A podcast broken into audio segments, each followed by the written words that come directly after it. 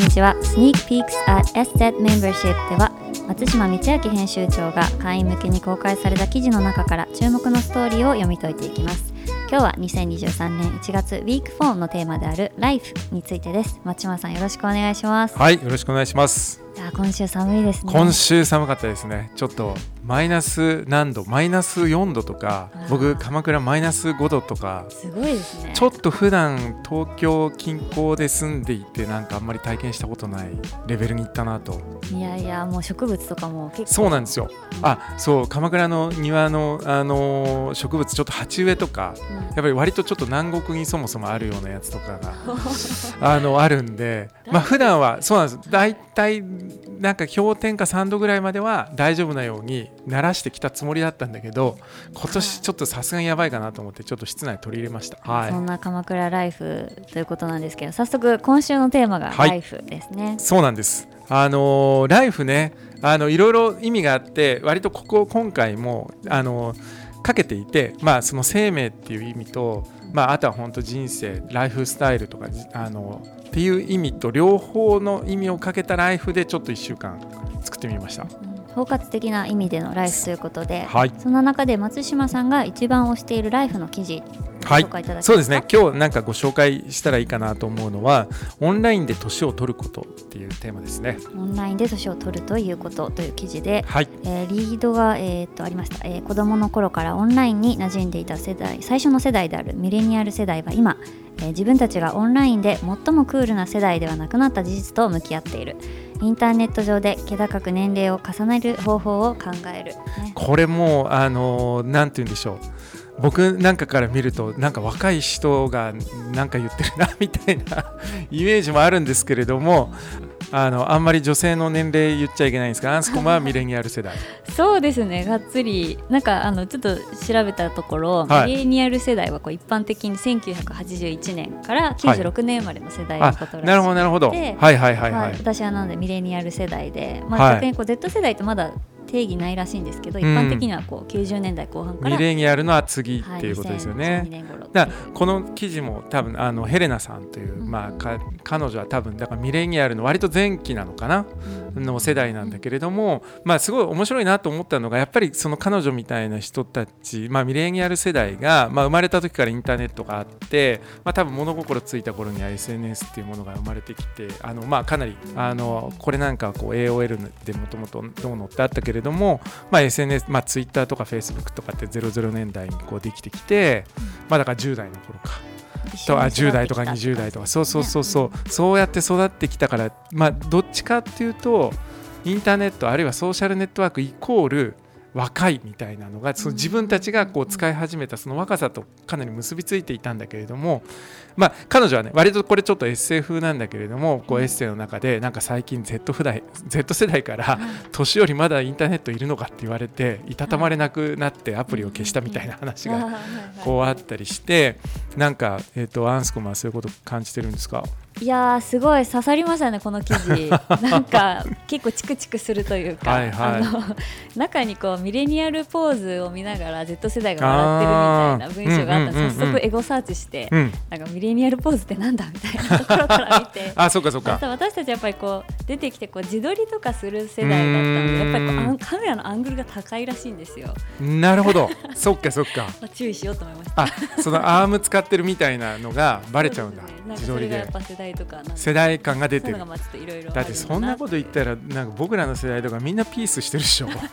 ピースもねやっぱ世代ありますよね、うん、そうそうそうそう、うん、でもなんかすごくまああの僕なんかから逆に見るとまあこれ世代論としてはこう逆に普遍的だなと思ってだからまあその舞台がまあ今回インターネットだったりとかソーシャルネットワークだったりっていうこうだけであってて逆に言うとそのオンラインの世界っていうものが、まあ、すごく本当に日常の中で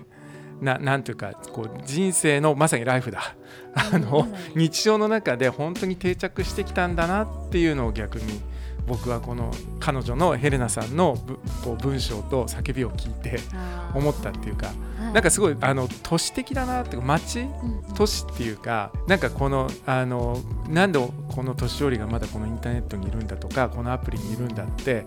まあ分かんないけど例えば僕らが多分二十歳の頃に渋谷にいて、なんでおじさんおばさんまだいるのって思ってるの例えば一緒だったりとか下北若者の場所なんだからみたいな思っていいるのとかと、まあ、全く同じことがそれがこう物理的な都市空間とかじゃなくてあるいはこのお店とかじゃなくて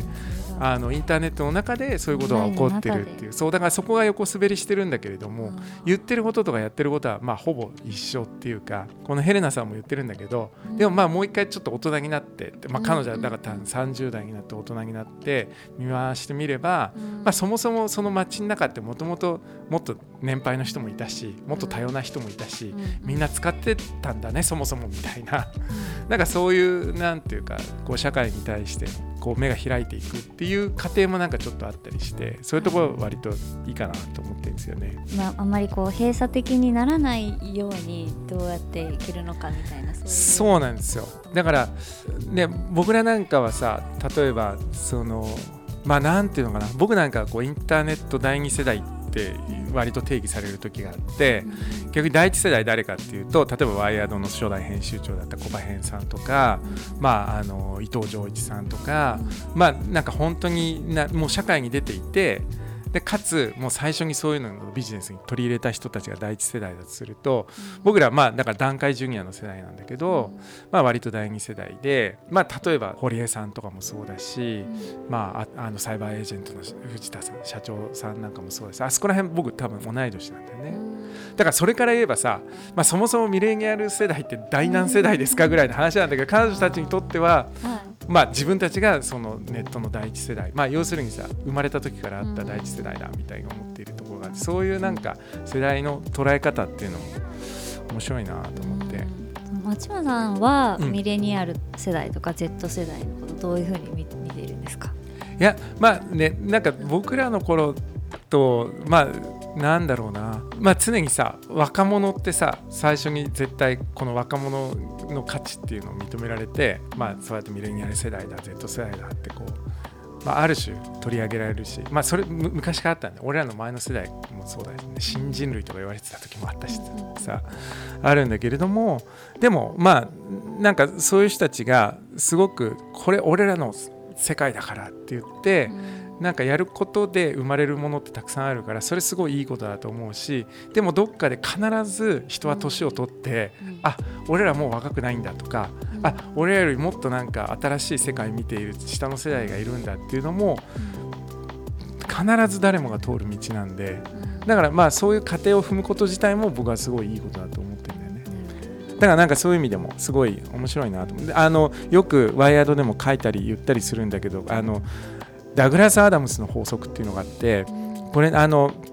銀河系ヒッチハイクガイドっていうのを書いた人なんだけれども、はい、まあ、そのダグラス・アダムズが言ってる有名なやつがその自然の法則として、人は自分が生まれた時に存在したテクノロジーは自然の一部だと。もうすでにあるテクノロジーは自然の一部だと感じると。で15歳から35歳の間にリリースされたテクノロジーは興奮だと、まあ、すげえと。こいつクールだと。思うんだけれども。で35歳以降にリリースされたテクノロジーは受け入れがたいこれは社会に反してる社会のなんか常識に反してるとか自然に反してるって言ってなんか受け入れがたいと捉えてしまうってなって。まあこれすごい割と普遍的なまあね僕らワイヤードなんかやってるとすごくよく見られるもので。ただまあ多分あのこれ少し前の話なんだけど今みんなもっと年齢重ねるからもうちょっとねまあ、例えば30代ぐらいまでだったら、うん。新しいテクノロジー受け入れられるとかいろいろあるのかもしれないけれども、うん、なんか逆に言うとさすでにあったテクノロジーっていうのは自然の一部だって感じるけれども、うん、それは前の世代にとってはそれはもしかして興奮の対象であったテクノロジーかもしれないし、うん、さらに前の対象世代にとってはこれもうなんか自然社会をめちゃくちゃにするなんかこうけしからんテクノロジーだと思われていたものかもしれないし、っていう想像力をなんかこう捕まえるっていうのは大切だよね。と思っていてだからまあこれすごいその年を取るっていうことにもすごい考えさせられるなと思ってまあ面白かったのが、うん、なんかこうヘレンさんが書いてる、まあ、そだから要するに彼女が考えるインターネットの中の空間っていうのは、の中の通奏低音として一つその年を取るのは恥ずべきことだっていうこう、まあ、なモラルというか、いうものがあったと。まあ、だからそれってこうね若者が持ってる特有のその排他性でもあるんだけれども、まあでもなんかそれって何て言うのかな現代社会においてすごくあの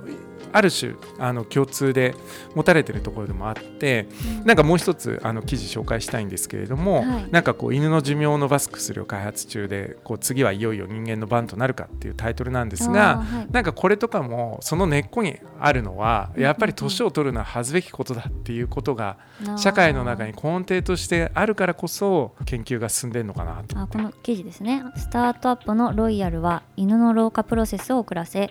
え寿命を数年延ばす可能性のある薬を開発していると。ペットとして飼われているには実験用マウスより寿命が長く生活スタイルが人間に近いのでいずれその知見を人間用の薬の開発に生かせると創業者のセリーヌ・ハリオウアは考えているという、はい、こちらいやこれねあのまだそれこそ20代のスタートアップのあの女性のスタートアップの創業者の話で、まあ、割と彼女のあのこうルポルタージュみたいなことになってるんですけれども、うんうん、あのいやで犬を犬の寿命を延ばすための,、まあ、なんかあの薬っていうものをこう開発していて、でも犬と人間っていうのはこう動物の中でも最もこう近くで常にこう暮らしているこう、ままさにね、あの伴侶みたいなもんなんで、まあ、それをゆくゆくは人間の治療に使えるんじゃないかっていうことを、まあ、彼女はねあのスタートアップとしてやっているんですけれども、まあ、あのそれ自体すごく面白いし、まあ、犬好きな人とか、あのぜひあの犬の寿命を伸ばすってことだけでもねすごく皆さん、あのやっぱりじゃあこれ飲んだら伸びますけどどうしますかって言われた時に、まあ、みんな考えると思うんだよねそれはね、まあ、もちろんすごいめちゃくちゃ高かったらあれだけれども。でもあの逆にこれ僕が刺さったのは、うん、あのオーブリー・デ・グレーっていう人が出てきて、はい、まあ、彼あの老化研究をずっとやっていてこうセンスっていう財団を立ち上げてる人なんですけどはいはい。なんかピーター・ティールとかも結構資金提供しててみんな興味がある分野なんだなってそうなんですよ、はい、これ僕ね15年前に、うん彼の本の翻訳手がけていてあ本当ですか？なんなんていうそれがあの、はい、老化を止める7つの科学っていうエンドエイジング宣言っていうサブタイトルのものなんですけれどもあのいやだからまあその頃もその頃からまああのオブリ・デ・グレーってすごくこう注目されていてで彼の本をなぜやったかっていうと、あのシンギュラリティは近いっていう、まあ、あのシンギュラリティの本をやった時にその中に彼が出てきたんだよね。でじゃあなんだこれって言って調べて彼の本もこう手がけたんだけれどもだから、まあ、まさにそのシンギュラリティを目指す人間がその生生物学的な限界を超えて生きていくぜっていうのが、まあ、シンギュラリティの一つのこう定義だとすると、まあ、それはこう例えばすごく工学的にじゃあ人間の脳だけどっかアップロードすりゃいいじゃんっていう方向もあるし逆に、えー、と今人間例えば100歳ぐらいですごいみんな死んじゃうけど、まあ、それをこう老化をこう止める。アンチエイジングでこう老化するのをこう対処療法であの止めるんじゃなくてエンドエイジングでそもそもエイジングってもの自体止められるんじゃないっていう、まあ、彼は考えてるんだけれどもなんかそういうのの研究って本当にこう進んでいる進んでいるし、まあ、あの彼の研究なんかまあマッドサイエンティストと言われてもう全然ファンタジーだって言われてる一方ででも科学界全体としてはあのそっちの方向に進んで実は今ね最新号でもう雑誌で出してる「The World in 2023」でもあの薬での老化治療によって予防医学に革命が起こるっていうのも一つあのテーマとして上がっていたりして、まあ、それなんかはね本当にもうあの実際にそういった薬で治療できるっていうものをこう臨床にどんどんどんどん持っていこうとしてるんだけれども、まあだからそこら辺ねあの進んでる中で、まあ、一つその彼女の経路その犬のその老化っていうものを止める上でそのそれをこう人間にの治療にも生かしていこうっていうその視点も面白いし、まあ、彼女とそのオブリ・デグレーオブリ・デグレーがまあすごいあのなんだろうな、まあ、要するにセクハラしてんじゃんみたいな話で、まあ、なんかそこもすごいドラマがあったらしくて、まあ、それすごい。オープンになった話らしいんだけど、まあ、そういうちょっとこうヒューマンストーリーみたいなのも入りつつ読み応えがあるかなと思って。まあ、ただなんか寿命が伸びるっていうよりやっぱりこう健康的になんか健康寿命を伸ばすみたいなそうそうそうそうそう。日本もねやっぱり研究、健康寿命についてはこう問題になっているところがあるし、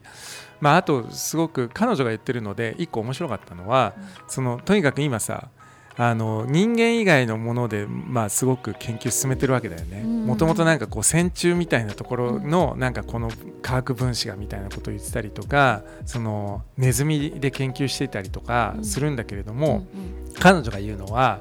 なんかこうネズミで研究してネズミが寿命を飲みましたって言っても、なかなか人間なんか心動かされないんだけどやっぱりその犬その自分たちにとって最も近しい種である犬の寿命がこれだけ伸びましたってなると、やっぱりそれって人間にとってのそのエンドエイジング的な考え方の多分認識を変えていくんだと思うんだよね。うん、っていうの意味でもちょっとその犬の寿命を伸ばすっていうアプローチ面白いなと思ってるんですよね、ちょうどなんか先週のポッドキャストでもこうデジタル伴侶種の話をしたんですけど、コンパニオンアニマルの。存在大きいなっていうのがあってそうなんですよね。できるだけ一緒にねゆっくり年を取れたらと思うそうそうそうそうそう。ありますけど松島さんも猫飼ってるんでしたっけ？やっぱそう思います、はいはい、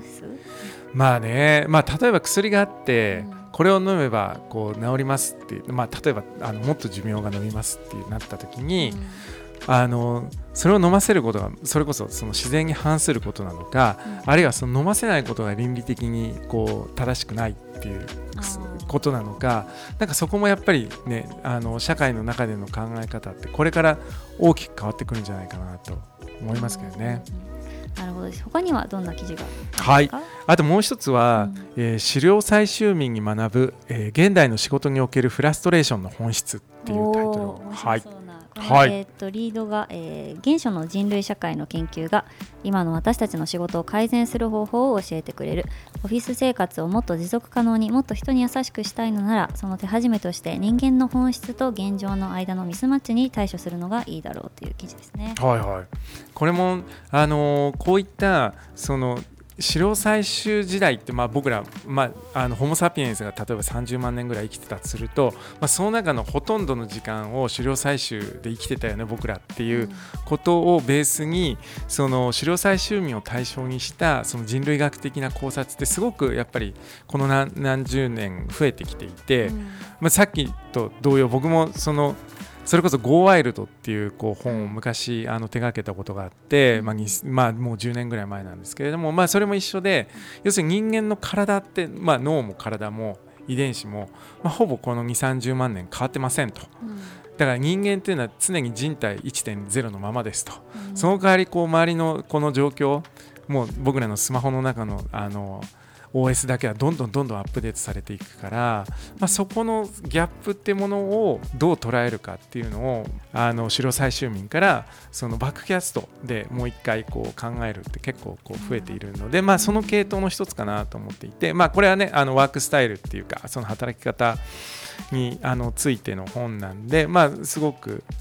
まあね、やっぱり昔の狩猟行ってあのハントする人と、今みたいに四六時中情報がガンガンガンガン来て何か一つに全然集中できないような働き方っていうのが、まあ、合ってないっていうのをこう改めて考えられるかなと思ってるんですけれどもなんか彼が言っててちょっと面白いのが今この最近だけでもその戦死時代の人類について論じている本っていうのが立て続けに出てますよ。これどれも日本ではまだ全然翻訳されてないんですけれどもなんかジェームズ・スズマンっていう人の「ワーク」っていう本とかあの社会歴史学者の人の「ザ・ストーリー・オブ・ワーク」労働の物語もそうだしあとこれあの SZ メンバーシップでも1回取り上げているんだけれどもあのデビッド・ウェングローっていう人のインタビュー載っけてるんだけれどもあと亡くなっちゃったあのデビッド・グレーバーねあのブルシット・ジョブの人とあの共著で書いたば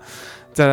Dawn of Everything っていう万物の黎明っていう本とかも、まあ、その系要するに昔のそのあの資料採集の時代から、まあ、解き起こして現代の文明ってどういうことなんだっていうのをもう一度こう読み直すっていう意味では全部同じ系統なんでなんか割とそういったあの目線で読んでもこれ面白い記事じゃないかなと思ってます。結構本がそうなんですよね。面白いですよね、えー、うん。もうなんか Z 世代とかが3 4 0歳になる頃働き方結構変わってそうなそうそうそうそう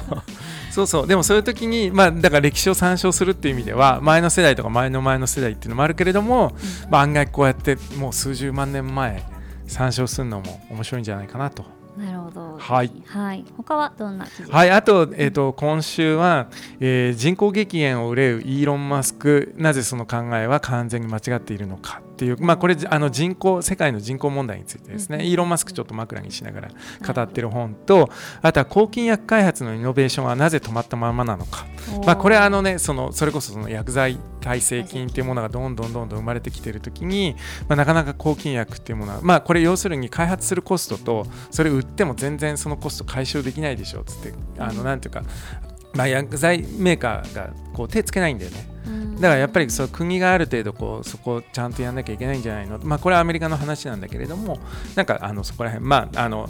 薬剤耐性菌と抗菌薬っていうのもあのライフにとって重要な、ね、はい、テーマですから、まあ、そこら辺を挙げています。盛りだくさんですけど、はい、はい、最後に今週のおすすめを紹介する YL Recommends に行きたいと思います。はい。えーとですね、今週は、えーと、僕ちょうど実はあの乗ったんですけれども、えーと、ゴールドウィンがこの度販売する日本で販売するよってこう発表したスウェーデンの電動バイクメーカーケイクケーク,、えー、ケークというあの電動あのバイクメーカーバイクを、えーと、ご紹介したいと思います。これねあのその名の通りその電動で、うん、あのまあ、要するに排気ガスを出さない、まあ、あの二酸化炭素を排出しないし、まあ、これから製造過程においてもどんどんどんどんそのゼロエミッションをこう目指していきますっていう、まあ、最近の大きなそういった流れの中に載っているんだけれども、まあ、それこそあの発表会でゴールドウィンの渡辺社長も言ってたんですけどとにかくデザインがめちゃくちゃかっこいい。その細部までもうこう、はい、あの突き詰めたもうあのなんていうか